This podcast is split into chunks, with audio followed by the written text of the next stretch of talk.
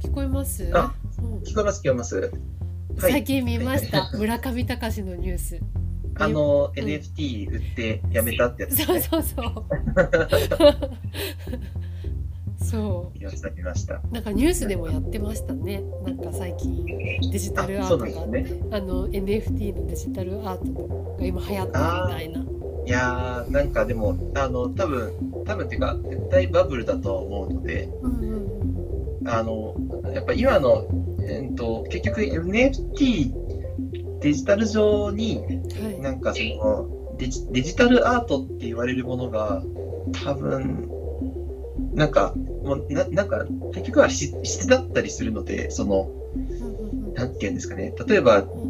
それこそデュシャンがうん。便便器を、量産品の便器にサイン書いて美術館に置いてみたいなのを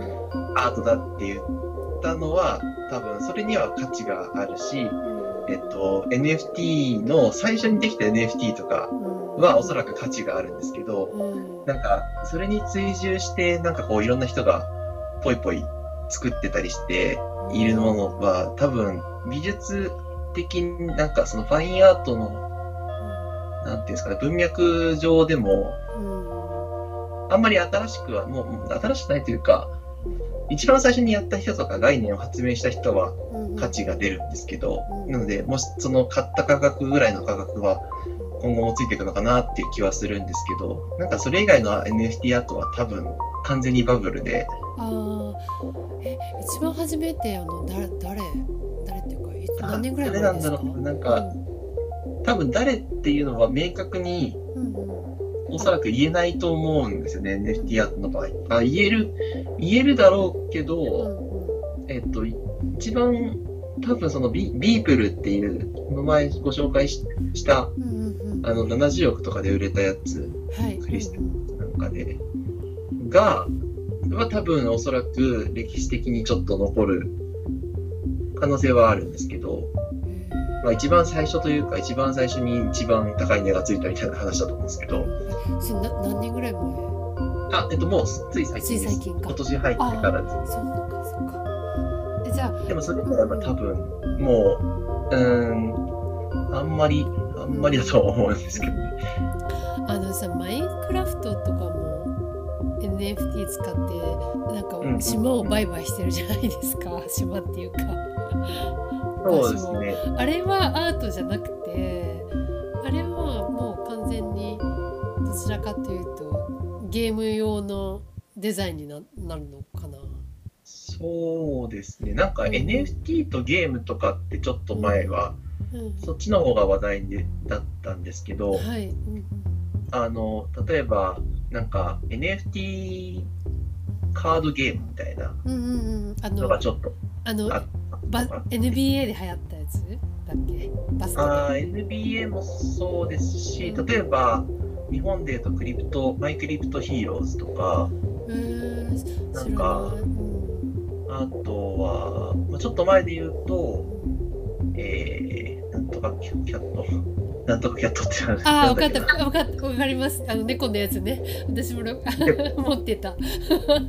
一応、猫のやサイン、サインアップ抱きしてた。猫好きなので。つですね。うん。だからあの辺は、その、自分が、なん、なんていうんですか、その、ゲームを遊んだ時に、そのゲームの中でそれが閉じるんじゃなくても、外でも売買できて、みたいな、なんかその、そのカード1枚自体に価値があるみたいな、ドラクエでうん伝説の剣を拾って、それがなんかこう、唯一の伝説の剣であることを証明されているみたいな。昔で言うとビックリマンチョコのシールみたいな感じ？あ、みたいな感じですかね。まあでもそれの、えっ、と、まあそうですね、そうですね。ビックリマンシールみたいな。うんうんうん例えば限定何個なのかとか、うん。なんかどこ、どこで、はえっ、と、どの大会、どの大会だなんかど、どういうプレミアって言ってる、なんか、シールなのかとか。例えば遊戯、遊戯王カードとか大会の優勝者に、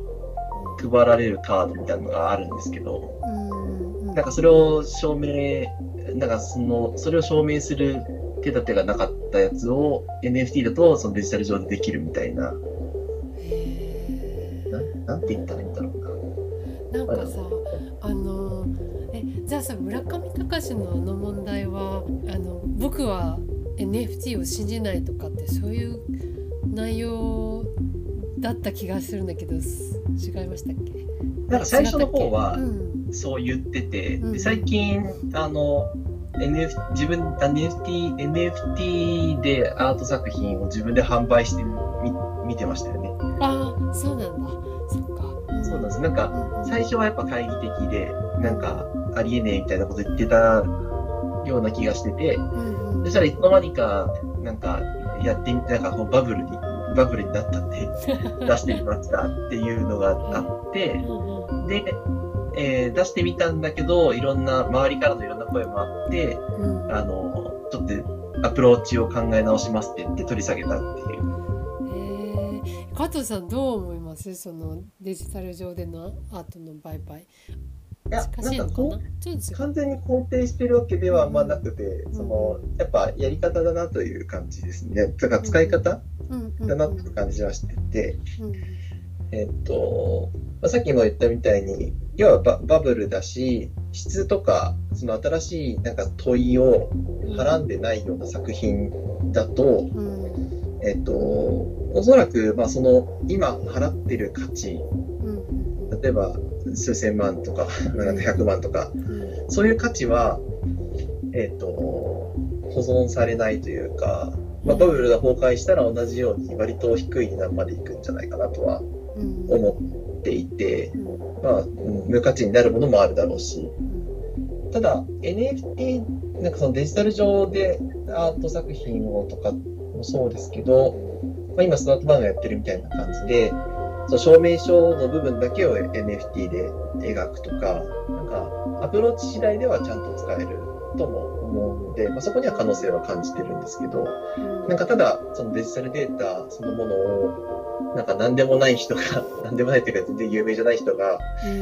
あの、さ、さっと作ったデジタデジタルデータを NFT だって言って売ってもあんまり、まあ、まあ、バブルの中では価値がつくんですけど、あんまり意味はないかなって感じですね。ちょっと私がじゃあアートだって言って NF NFT を作って売っちゃえてもバブルだから買う手がいるかもしれないって感じなんだ。あ、うん、そうですね。それは全然あると思います。なんか、あの、うんなんか低い値段だとしてもいくらかで売れるだろうし、うんなんか、まあ、バブルだなって感じですよね。だからそれ、そういうものもあって、まあ、結局、あまあ、あと、あとはまあ、誰が作ってもゴミではあるんですけど、なんか、誰が作ってもゴミ？誰が、そのでも結局その、とかそのゴミの価値が、なんか、どう認められていくかという流れの中で、うんえっと、他と一緒だよね、このゴミってなったら、それはそのゴミになる。なるほどのなんか私の英語の先生がさカナダ人なんですけど、はい、はないん。か作って売ってました。売れたと思いますよ。うん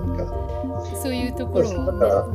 NFT、しかも面白いところは、やっぱりそのブロックチェーンというこう分散的なカルチャーの中にあるので、ね。個人が、ただの個人がうんそういうアートだったりとかを自分でこう NFT 化して、あの自分でこ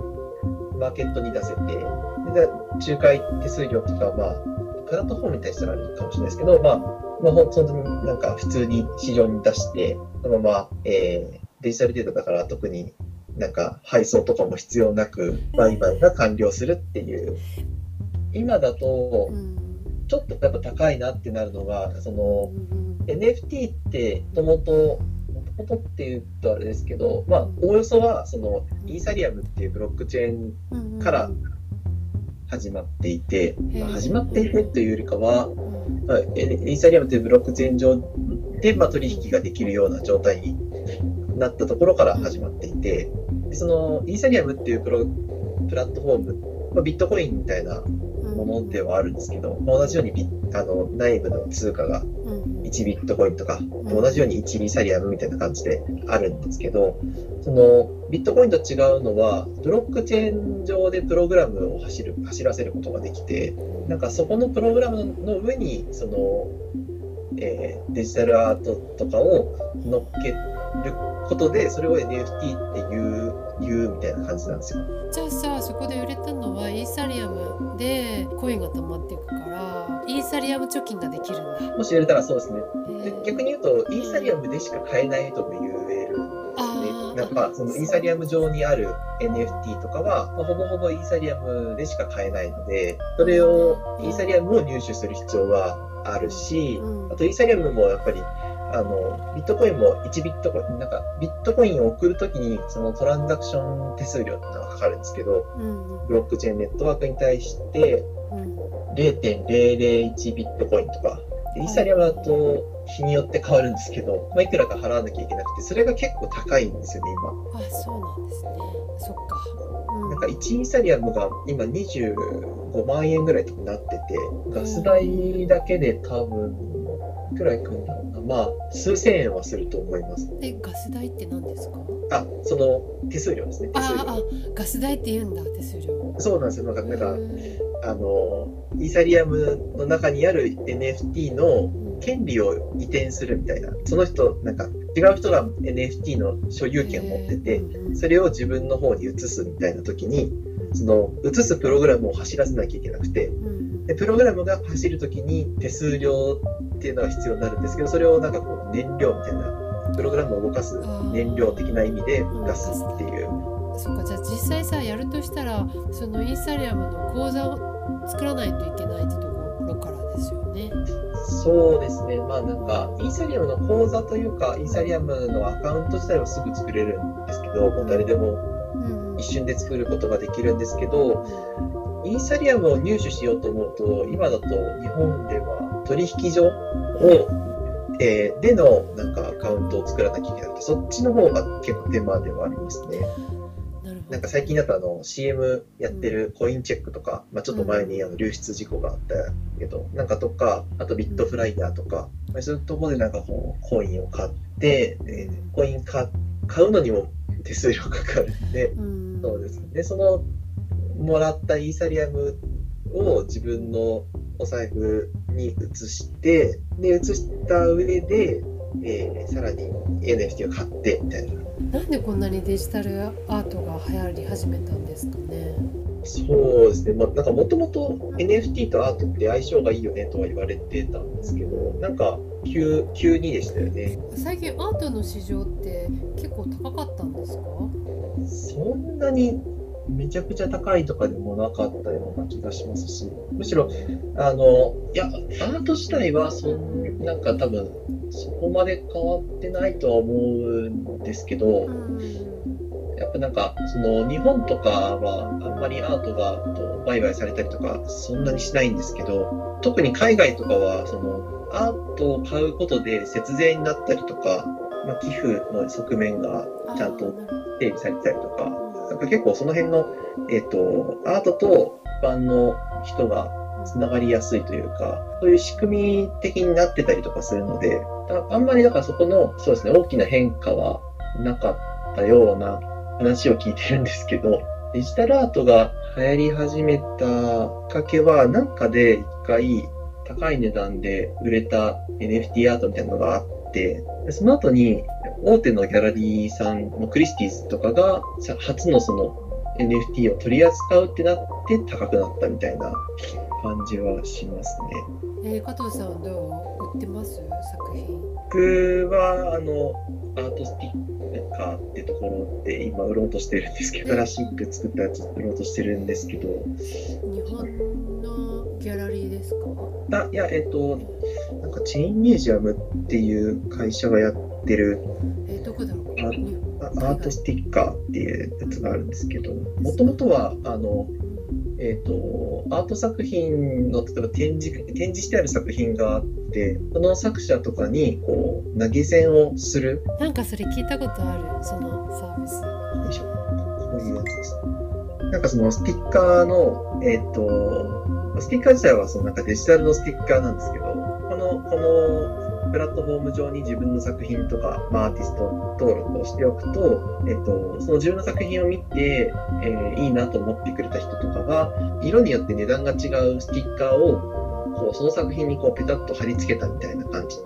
できる。まあ、ゆ、あの、アプリ上でですけど、ここで今、販売申請をちょっとしてるんですけど、アートスティッカーのフェイスブックにスタンバーが提供する NFT 技術を活用したブロックチェーン証明書を導入しますって書いてあ、そうそうそうそう。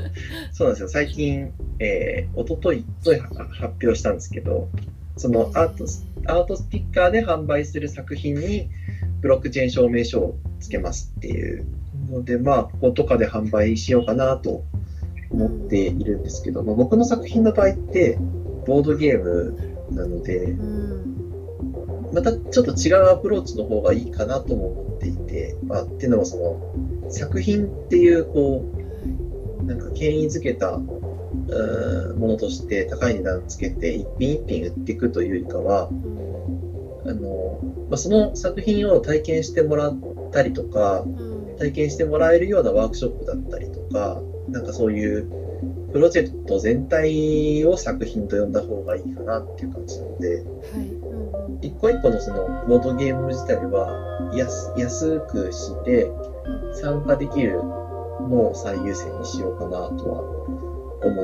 ってるんですよね。なのでまあ普通のボードゲームを買う感覚で買ってもらいつつ、そのプロジェクトと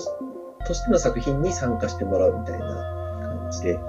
今進めようとしている感じです。あ、なるほど。リリースされたら教えてください。そう、はい、そうだ。前教えてもらったあ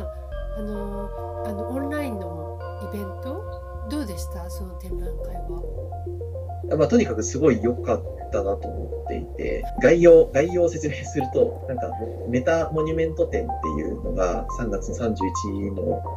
朝9時から夜夜9時まで限定でで、オンラインのウェブサイト上でやってたんですけど、えっと、全部その、そこの展覧会に入っている作品は全部ウェブサイトだったりとか、とかパフォーマンスの人の場合は YouTube ライブだったりとか、そのメタモニュメントのサイトにその時間に行くと、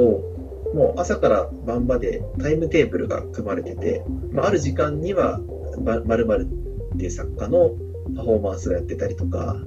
ある時間には、えっと、また違う作家のパフォーマンスとかツイッターが流れてきたりとかするんですけど、それを見ながら、ボイスチャット、ウェブサイトに入って、下の方になんか UI があるんですけど、そこにいくつかボイスチャットルームがあって、それを、それ、それに入ると、そこのボイスチャットルームで話してる人と話す、話すことができるんですね。なんかまあ、ちょっと前に話題になったクラブハウスみたいな感じなんですけど、まあ、クラブハウスとちょっと違うのは、そのクラブハウスを聞きながら、その聞きながらまあ作品も見てるみたいな感じですね。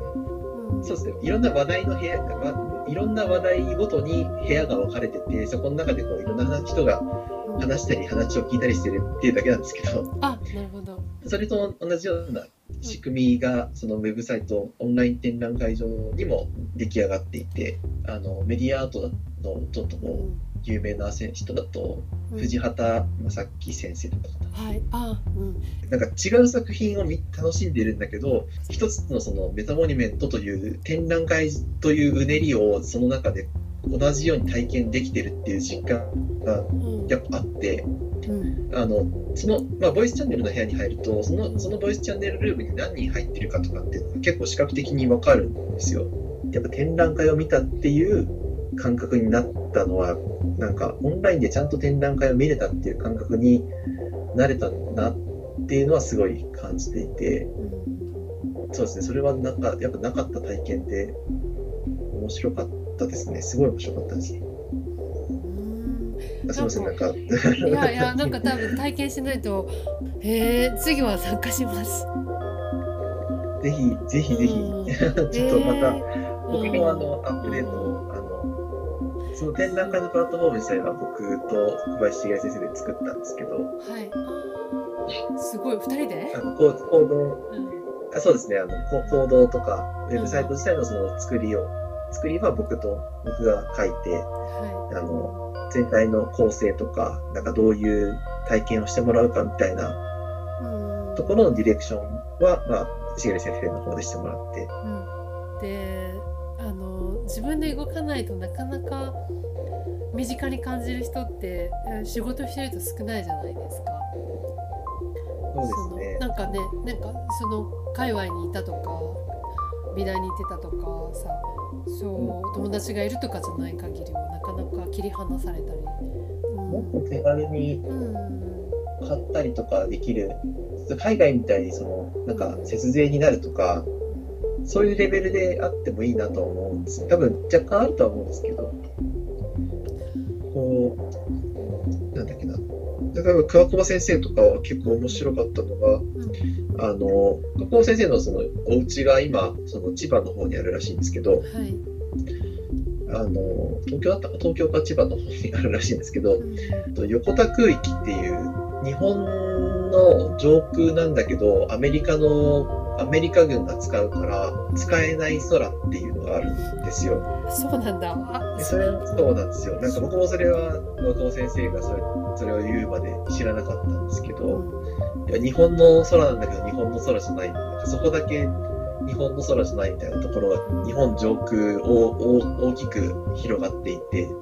でうん旅客機とかはそれを避けるように離陸したり着陸したりとかしてるので、例えば九州とかから東京に来るときにすごい最後大回りしてして降りたりするらしいんですよ。それなんでかっていうとそこに横田空域っていうのがあるからう、んうん大きくそれを避けるように回ってきて急降下しないと避けれないみたいな。えー、エンジンの無駄だな。エンジンのエネルギーの無そう駄だな。なんですけど、でもテックワコ先生はそれを、あの、横田空域を、うん。まあ、ワイヤーフレームというか、なんかこう 3D のこうオブジェというか、うん。3D 上にその横田空域の空間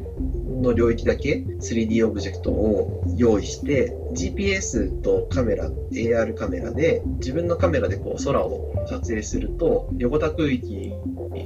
に近く近いと、横田空域のこう、ところに大きなこう壁が出現するみたいな、えっとみたいなインスタレーション作品をやってて、あのウウェブ上でですよね？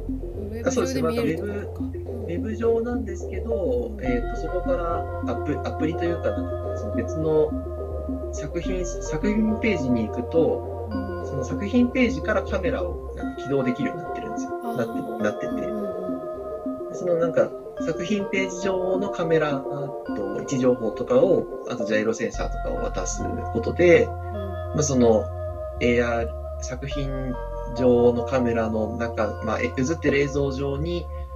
えー横田空域をレンダリングするみたいな感じ。空空域を見るっていうなんかあのリツイートしてると思うんですけど、それを見てもらった方が早い。かもしれない。あ